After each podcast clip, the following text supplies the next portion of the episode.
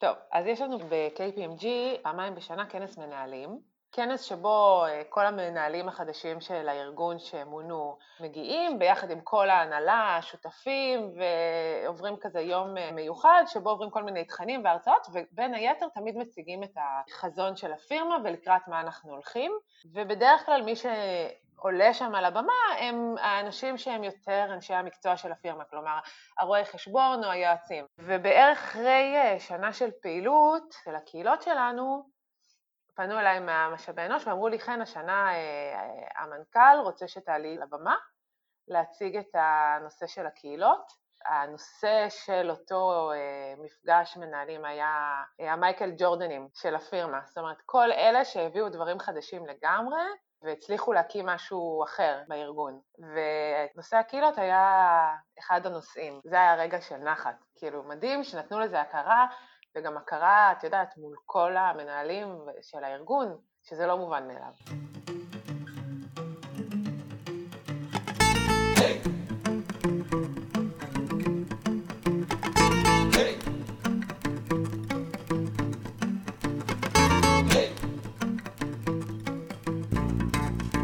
ברוכים וברוכות הבאות ל"מבפנים", הפודקאסט שייתן לכם הצצה אל מאחורי הקלעים של קהילות פנים-ארגוניות.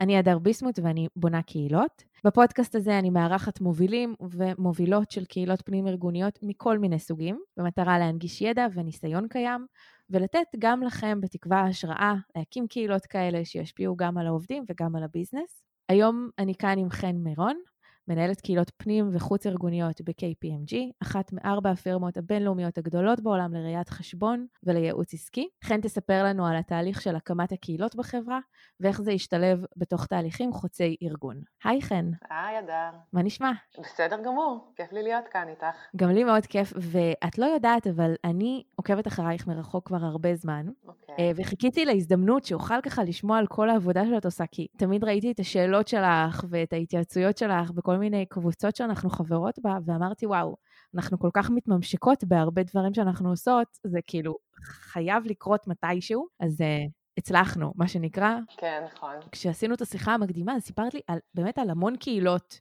ועל המון יוזמות שקורות בתוך החברה שלך, אבל בואי נסתכל רגע אחורה. קהילה הראשונה שהוקמה, מה היא הייתה? איך זה קרה? הקהילה הראשונה שלנו נולדה מתוך צורך וכאב של ארגון. אני חושבת שכל קהילה פנים-ארגונית נולדת מתוך צורך וכאב של ארגון. היא בכלל לא הייתה אמורה להיות קהילה, זאת אומרת, היה על הפרק אה, נושא של אה, היחס של הפירמה לבוגרים שלה, כל מי שעבד בפירמה ויצא למשק.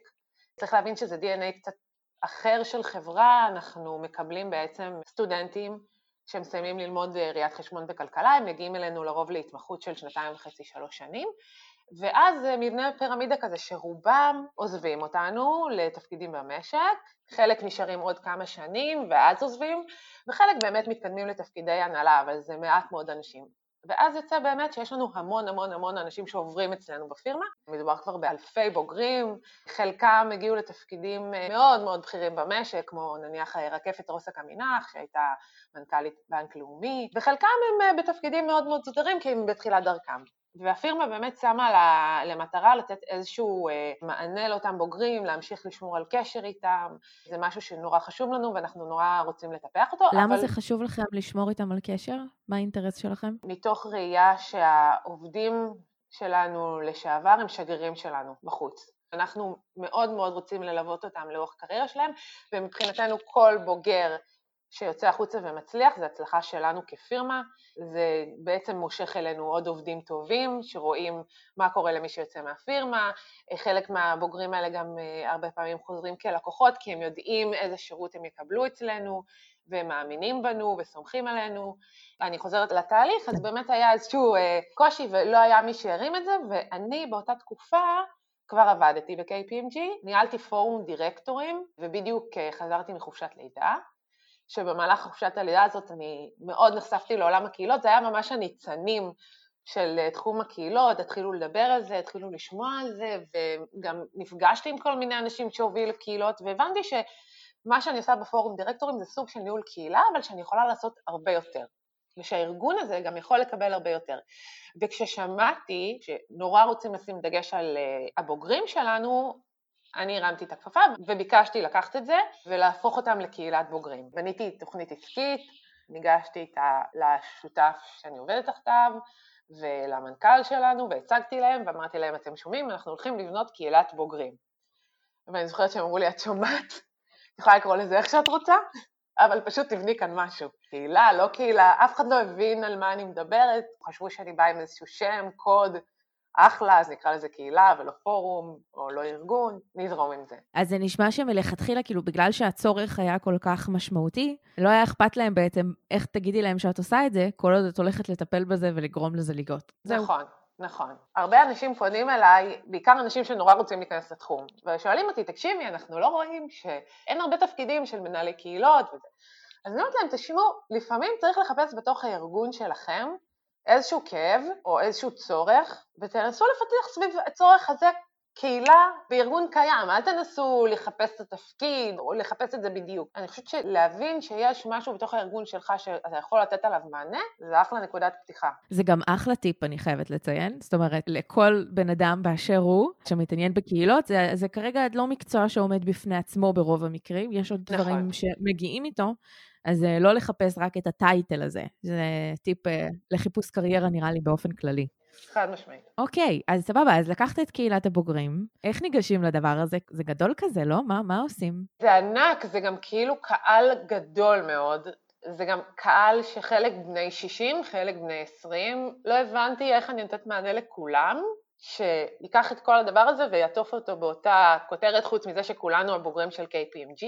ומה שאני התחלתי לעשות זה לצאת להיפגש עם בוגרים.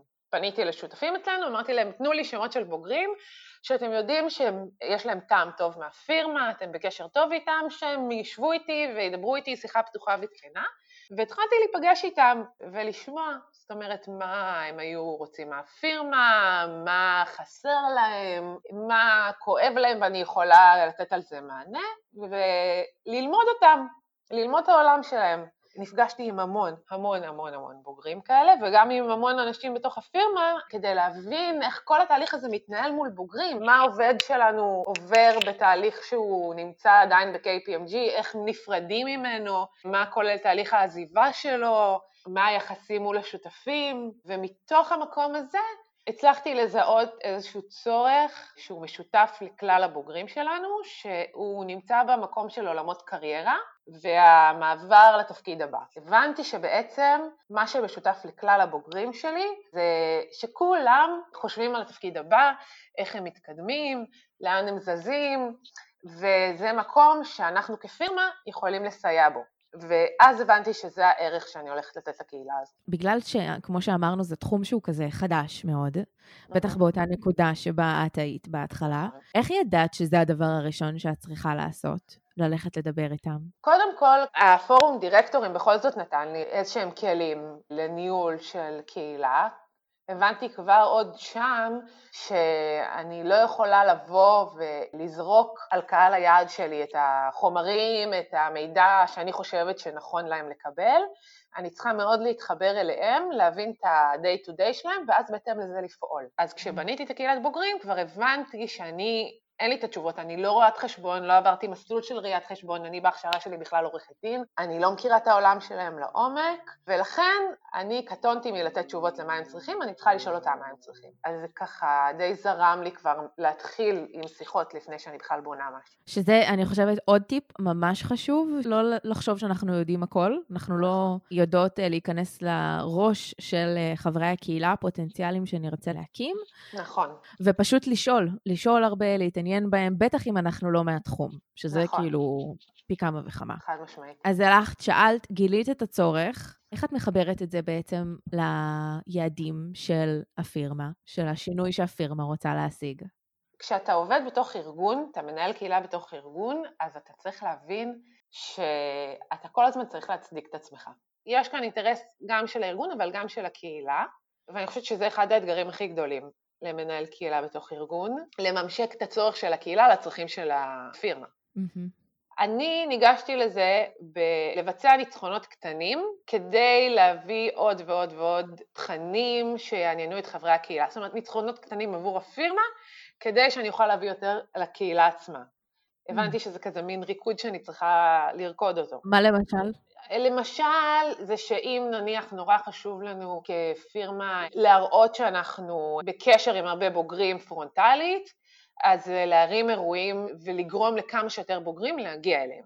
המספרי הזה הוא מעניין את הפירמה, מעניין אותה לראות שבאמת הצלחתי להגיע לכמה שיותר בוגרים וגם לבוגרים שמאוד מאוד מאוד חשוב להם לשמור איתה על קשר, וואנס הדבר הזה עובד, את יכולה לבוא ולדרוש משהו שישרת יותר את חברי הקהילה, כמו לדוגמה, אה, אחרי תקופה מסוימת של עבודה, בערך שנתיים, אני חושבת, לתוך הקהילה הזאת, הצלחתי אה, לגייס עובדת שתסייע לי בנושא של השמה של עובדים, וגם הצלחתי אה, לקבל תקציב להטמעה של מערכת השמה שזה בעצם הדבר שהכי עניין את הבוגרים שלנו, איך אני חושפת אותם להזדמנויות עסקיות. עכשיו, להביא מערכת, לקבל תקציב למערכת ותקציב לעובד, זה לא מובן מאליו.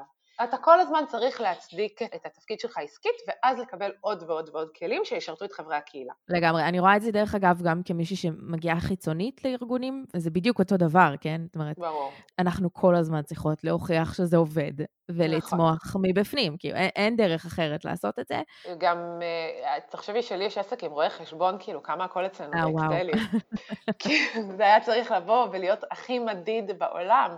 לפעמים את מובילה קהילה, ואת מרגישה שהקהילה הזאת עובדת, קורה שם משהו גדול, ושאתם כאילו מצליחים להגיע לאיזו הרמוניה פנימית, אבל הארגון מסתכל על זה ואומר, יופי לכם, אז כיף לכם, אבל כאילו, איפה זה קצת משרת את הארגון? ואין מה לעשות, אי אפשר לברוח מזה שהקהילות האלה צריכות לשרת את הארגון כמו שהארגון צריך לשרת אותן. הפירמה שמה הרבה הרבה משאבים, וזה צריך להצדיק את זה, וזה בסדר גמור. והתפקיד של המנהל קהילה הוא באמת להיות המתווך בין הקהלים האלה.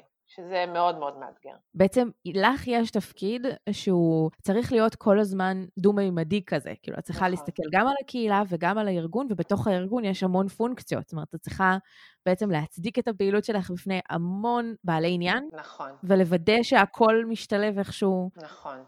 התפקיד הוא ממש רוחבי.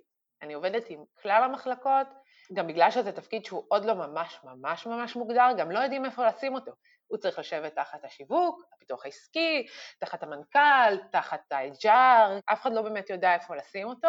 אני באופן אישי חושבת שזה תפקיד שהוא stand alone, אבל יש עוד דרך להגיע לשם.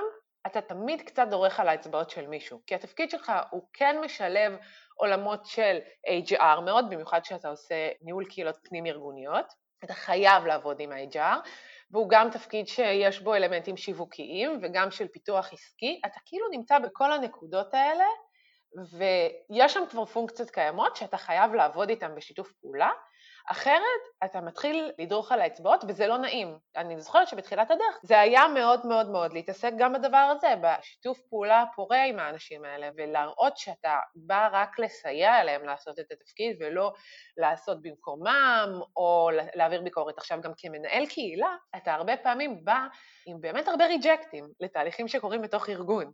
אתה פתאום יכול אה, להציף דברים שאמורים להיות מטופלים במשאבי אנוש ולא נוח להם להתמודד עם זה, או בשיווק ולא נוח להם להתמודד עם זה.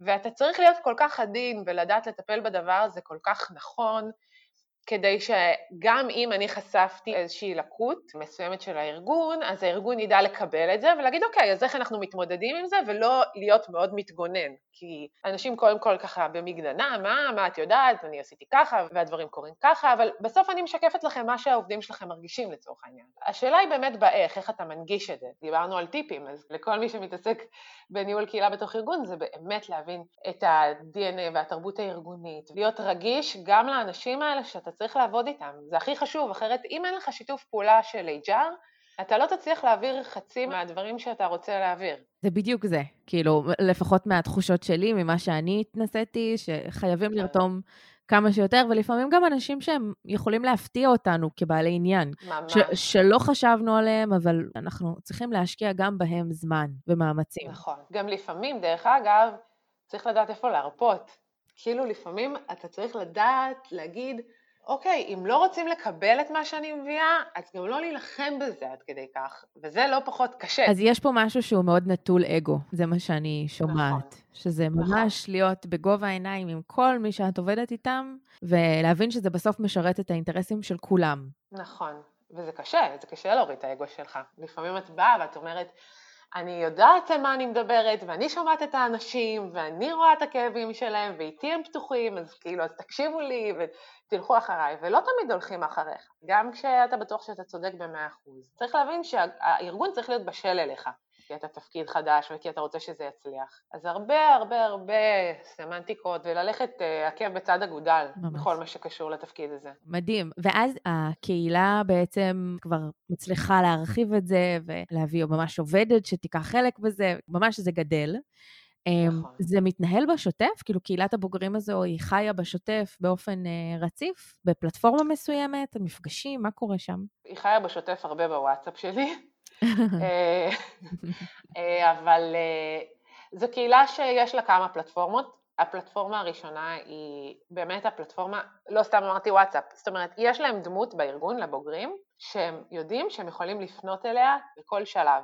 הטלפון שלי מפוזר לכלל העובדים שלנו, לכלל הבוגרים שלנו, גם העובדים, אבל הבוגרים, ואני מקבלת כל הזמן הודעות וטלפונים ופניות, וזה גם חלק מהתפקיד וזה בסדר. וחוץ מזה יש לנו אפליקציה שבה מקבלים אה, דיבורים גם של משרות וגם דיבורים מקצועיים וגם כל מיני דברים שאנחנו רוצים להעביר להם. אנחנו גם משתמשים בניוזלטרים ויש לנו את המרכז השמה שהוא פועל כל הזמן.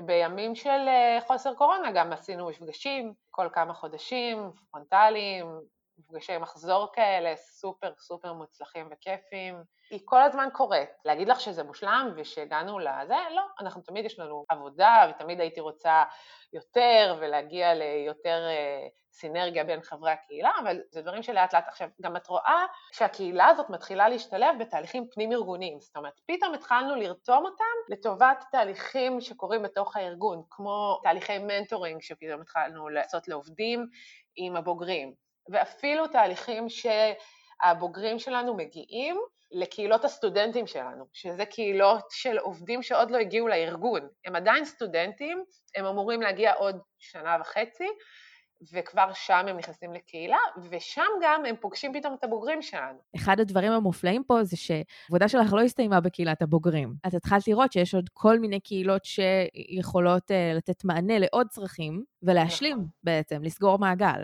נכון. אני כשהקמתי את הקהילת בוגרים, כבר אז, יש לי ממש ציור כזה בתוכנית העסקית, ממש ציירתי מעגל חיים של עובד. כאילו מהרגע שהוא סטודנט, עובד, בוגר. וצריך בסוף לטפל בו בכל אחד מהשלבים, אחרת אם אתה לא מטפל בו טוב כשהוא עובד לצורך העניין, הוא יוצא בוגר לא מרוצה ואז הוא לא מעוניין להיות איתך באיזשהו קשר. ובאמת כשכל הנושא הזה של קהילת הבוגרים ככה התייצב, פנו אליי מהמשאבי אנוש ואמרו לי שהם רוצים שאני אבוא לסייע בכל הנוגע לאיזושהי סוגיה שלנו מול הסטודנטים, שנורא קשה לגייס סטודנטים לראיית חשבון, כי יש פחות סטודנטים שהולכים ללמוד ראיית חשבון, וזה באמת איזשהו תהליך שקורה בשנים האחרונות אה, בכל התחום הזה, ו...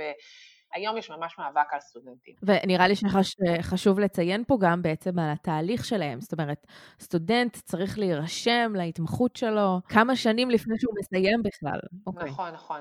הם נרשמים להתמחות אה, בערך בסוף שנה השנייה שלהם, ובאמת הייתה איזושהי מגמה במשק שפחות ופחות אנשים הלכו ללמוד ראיית חשבון, ואז יש לך פתאום מצב שאת צריכה להילחם על הגיוס, שזה משהו שלא הכרנו. וכל פירמה, את יודעת, הייתה יצירתית בדרך שלה לגייס, ואנחנו הבנו שאנחנו רוצים לעשות את זה דרך הנושא הקהילתי. כי אני חושבת שזה גם נורא מייצג את ה-DNA של הפירמה שלנו. מצד אחד זה ארגון מאוד גדול, זה למעלה מ-1200 עובדים, זה כאילו מפלצת של 15 קומות בתל אביב, יש לנו סניפים בחיפה ובבאר שבע ובירושלים, אז זה ענק, אבל מצד שני יש משהו, תחושה מאוד ביתית בסוף. וכחלק ממיתוג מעסיק, גם שכללנו את זה באמת להבין שזה מה שאנחנו, אנחנו קהילה. ואז באמת החלטנו שגם מול הסטודנטים שאנחנו רוצים לגייס, אנחנו רוצים לבוא אליהם ולגייס אותם כקהילה. ואז התחלנו לפתח את המודל הזה הקהילתי סביב הסטודנטים. ואז נוצרת פה עוד קהילה, קהילה נוספת שהיא קהילת סטודנטים? נוצרות כמה קהילות סטודנטים בהתאם למחלקות שאליהם הן יגיעו. הבנו שאנחנו צריכים כבר להכניס אותם לקהילה שהיא לא רחבה KPMG, כי אתה הולך לאיבוד, אלא ממש זו הקהילה שאליה תיכנס, זו המחלקה שאליה תיכנס. לצד זה גם בנינו איזושהי קהילה שככה פונה לסטודנטים אה, שאיתרנו אותם אה, קצת יותר אה, בפינצטה, שמבחינתנו הם סוג של דור העתיד, אנחנו מזהים אותם כדור העתיד של הארגון, והם באמת מקבלים מענה נוסף מאיתנו, ובאמת נטפים בקהילה שהיא אקסטרה על הקהילות סטודנטים הקיימות. אז כאילו נוצרו לנו בערך איזה עשר קהילות. בקטנה כזה. רק סטודנטים. כן. ממש בקטנה, והכל קליל כזה, ואת לא צריכה לעשות הרבה. בכלל לא. כן, וכאילו בהשתלשלות של זה בעצם, אז אני חושבת שקהילות סטודנטים הן מה שיצר בסוף גם קהילות עובדים. איך כל זה, שאלה באמת קהילות חיצוניות, שבסוף אלה לא אנשים שעובדים כרגע בחברה, מייצר משהו גם בקרב העובדים? הקהילות סטודנטים הם באמת היו נקודת המפנה. אני הבנתי שאני לא הולכת לנהל את הקהילות האלה לבד, זה גם גדול עליי, וגם לא נכון שאני אהיה הפנים שלהם. אמרתי שוב, אני לא רואת חשבון, אני לא יודעת מה סטודנט לראיית חשבון חש, אני יכולה כמובן לעשות את מחקר שוק שאנחנו תמיד עושים ולבדוק, אבל אני לא מדברת איתם באמת באותה שפה, והבנתי שמי שהכי נכון שיהיה הפנים של כל אחת מקהילות האלה זה עובדים מהארגון, כי הם יכולים לתת להם את המידע הכי אמין והכי נכון, וגם באמת בדקנו מי מבחינת הסטודנטים היא הפיגורה האמינה ביותר, אז הבנו שזה לא יהיו השותפים בהכרח או המנהלים, אלא דווקא מי ששנייה לפני כן היה סטודנט בנעליים שלהם. אז גם אוקיי. מאוד רצינו לפנות לקהל שהוא קהל צעיר, של עובדים צעירים שלנו, שהם אפילו עדיין בתהליך ההתמחות, שהם היו באקדמיה לפני רגע והם ממש יודעים מה הסטודנטים האלה חווים ומה השיקולים שלהם. וכשהתחלנו לגייס עובדים שיסייעו לנו בעצם אה, לנהל את הקהילות האלה, אני הבנתי שאני לא יכולה לגייס את העובדים האלה, בלי שאני אתייחס גם לצרכים שלהם, כאילו אני צריכה עובדים מרוצים כדי שהם יניעו תהליכים שלא קשורים בהכרח לתפקיד שלהם, וגם להם יש צרכים, וגם בתהליכים האלה, הפנימיים שלנו, באחד על אחד עם העובדים האלה, בגיבוש שלנו עם אותם עובדים, ראינו שקורה כאן משהו, ראינו שהם מתחילים לרכוש אמון בי ובליז שהובילה את זה איתי מה-HR, הנה אפרופו העבודה שאתה חייב לעשות ביחד, התחלנו להרגיש שאנחנו הופכות להיות איזשהו צינור שלהם להנהלה ושל ההנהלה אליהם. ואז הבנתי שאני חייבת לקחת את הדבר הזה של העובדים שמובילים את הקהילות ולהפוך אותם לקהילה בפני עצמה, כי לגמרי יש להם מכנה משותף וצרכים משותפים, ואני גם יכולה להיעזר בהם לתהליכים פנים-ארגוניים מעבר לקהילות, אני יכולה להפוך אותם לקבוצת מיקוד, אני יכולה להפוך אותם לשגרירים, אני יכולה לתת להם הרבה דברים שהייתי יכולה להעניק להם, ואז בעצם נוצרה קהילת הלידרס שלנו, שזו קהילה של בערך 30 עובדים מכלל המחלקות בארגון, שהם מובילים גם את הקהילות סטודנטים וגם תהליכים פנים-ארגוניים, וגם הקהילה הזאת צמחו עוד קהילות, כי הבנו פתאום שיש עוד צרכים שלא נתנו עליהם את הדעת, כמו לדוגמה, עובדים אצלנו בארגון שהם מרצים גם באקדמיה. פתאום ראינו, יש לנו המון המון המון עובדים שמרצים באקדמיה, יש להם השפעה מאוד מאוד גדולה על סטודנטים, הם לא קיבלו יותר מדי טנשן אה, מהפירמה עד היום, ואנחנו לגמרי יכולים אה, להיעזר בהם בכל התהליכים שלנו. אז הבנו שגם צריך לעטוף אותם. נולדה עוד קהילה ועוד קהילה, ואז גם הארגון התחיל להבין שאם יש לו תהליכים שהוא רוצה להטמיע, הוא יכול להיעזר בנו כדי להטמיע אותם במודל של קהילה. ואז לדוגמה, הארגון רצה להטמיע איזשהו תהליך מול כמה מנהלים בארגון שהם צריכים אה, לעשות אה, תפקיד אה, נוסף על התפקיד שלהם כרואי חשבון ולהפוך ל-PMO, הרגישו שהעובדים שצריכים להוביל את התהליך, התפקיד לא אטרקטיבי מבחינתם, משהו שמבחינת הפירמה הוא תהליך מאוד מאוד קריטי, העובדים לא ששו לקבל על עצמם את התפקיד הזה, ואז הבנו שאנחנו צריכים אולי לבנות איזשהו מודל גם של קהילה סביב התהליך הזה והעובדים האלה, ואולי זה גם עוד נקודת ניצחון קטנה, שפתאום הארגון מגיע ואומר, אני בתהליך XYZ ותירתמו לכאן כדי שאנחנו נמקסם אותו. כן, תגידי, לקהילת הלידרס, כשהבנת כן. שאתם רוצים לעשות את הציוות הזה, אבל ממש להפוך אותם לקהילה בפני עצמם, איך הגעתם ל-30 האנשים האלה? איך ידעתם את מי לבחור שיתאים להובלה ולקהילה? אז כאן עזרתי הרבה ב-HR, כל אחת מכירה את המחלקה שלה. ישבנו עם כל אחת מהן ואמרנו, את מי אתן מציעות לנו כעובדים שאתם מרגישים שהם אה, אכפתיים, ככה מסורים לארגון. יש להם את הרוח הזאת של הניהול קהילה, שהם כאילו ירצו לקחת חלק בתהליכים האלה, שהם רואים שהתהליך הזה הוא שווה להם להיות בו, ולא שאני לא אפול עליהם. אה, התייעצנו גם עם השותפים, ואחרי שקיבלנו שמות, ישבנו עם כל אחד מהאנשים האלה ועשינו שיחות, כאילו סוג של ראיון, אבל לא באמת ראיון.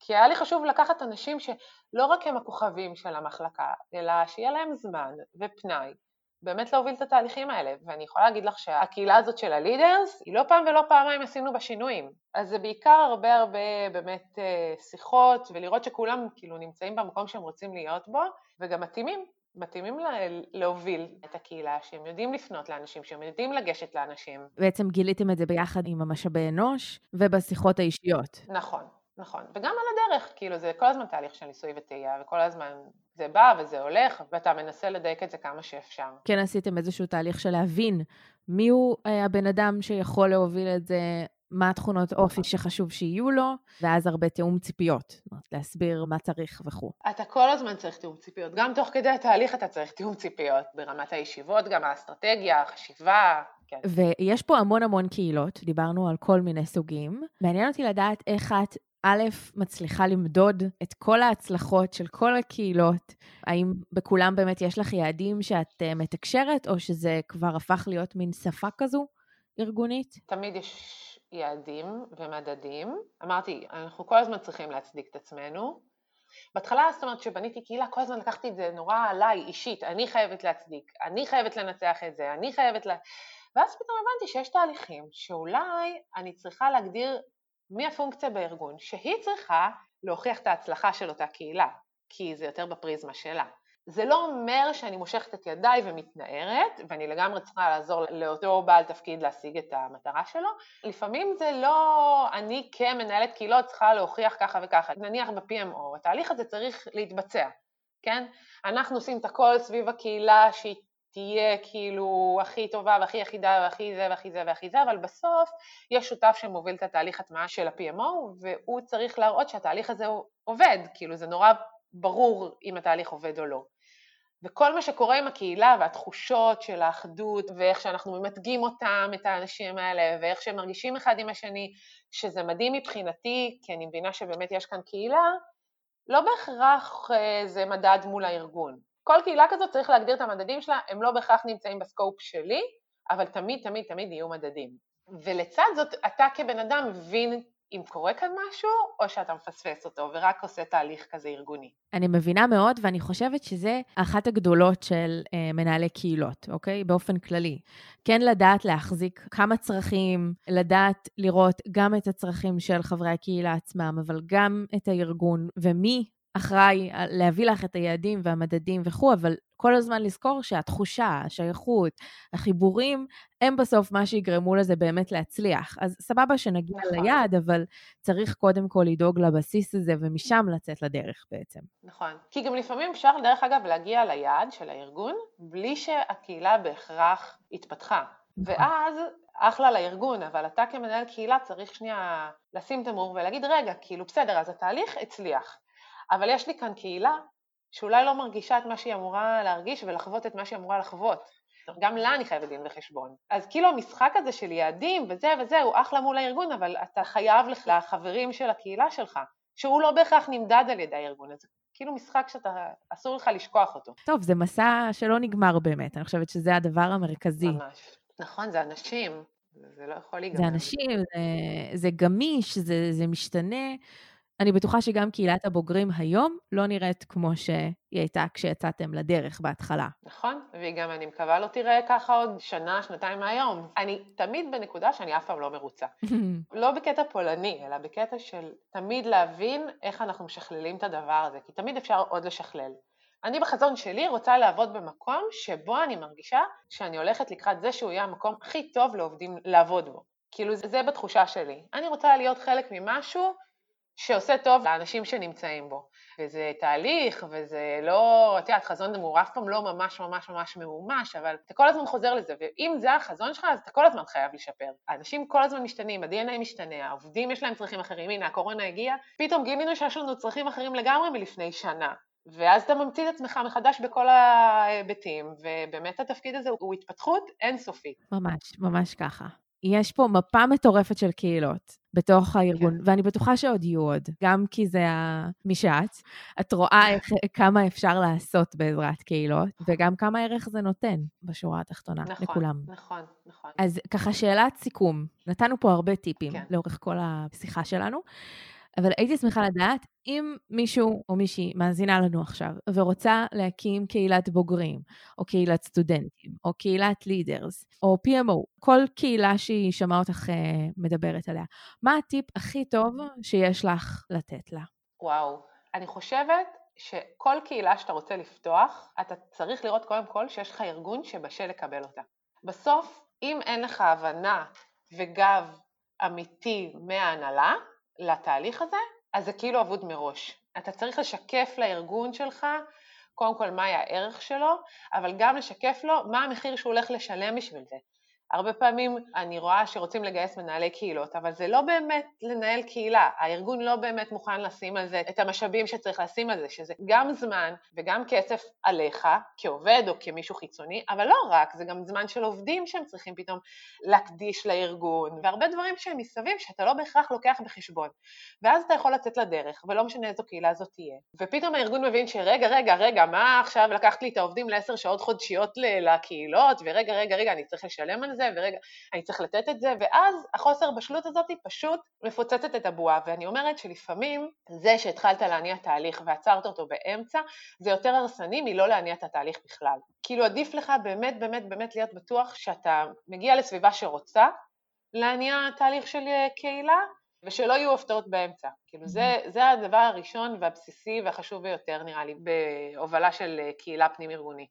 זאת אומרת, להשקיע הרבה משאבים והרבה זמן בלברר באמת מה המוכנות של נכון. הארגון לקבל קהילה.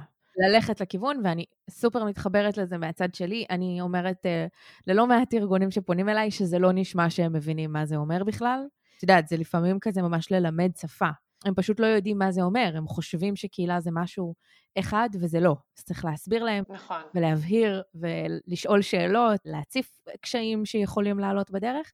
ו- ושוב, יכול להיות שגם ככה הם יצופו, גם אם הם יבינו הכל, ובהמשך זה באמת יקרה, אבל לעשות את המיטב כדי uh, ליישר קו כזה. ממש ככה, ממש. כי הארגון צריך באמת uh, להיות מושקע בזה בדיוק כמוך. וואו, המון תודה על השיתוף ועל הזמן שלך ככה בזמן סגר, זה לא מובן מאליו.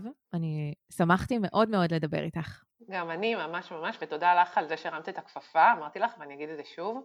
זה ממש גם לא מובן מאליו, וזה גם מסייע לכל הנושא הזה של הקהילות, להיכנס לעולם של הארגונים, ולא ככה להיות אה, פלואידי, וזה מהמם. תודה רבה. אז נשתמע, כן? אנחנו... נשתמע, לגמרי. כן. אנחנו שומרות על קשר. אנחנו שומרות. Bye. Bye.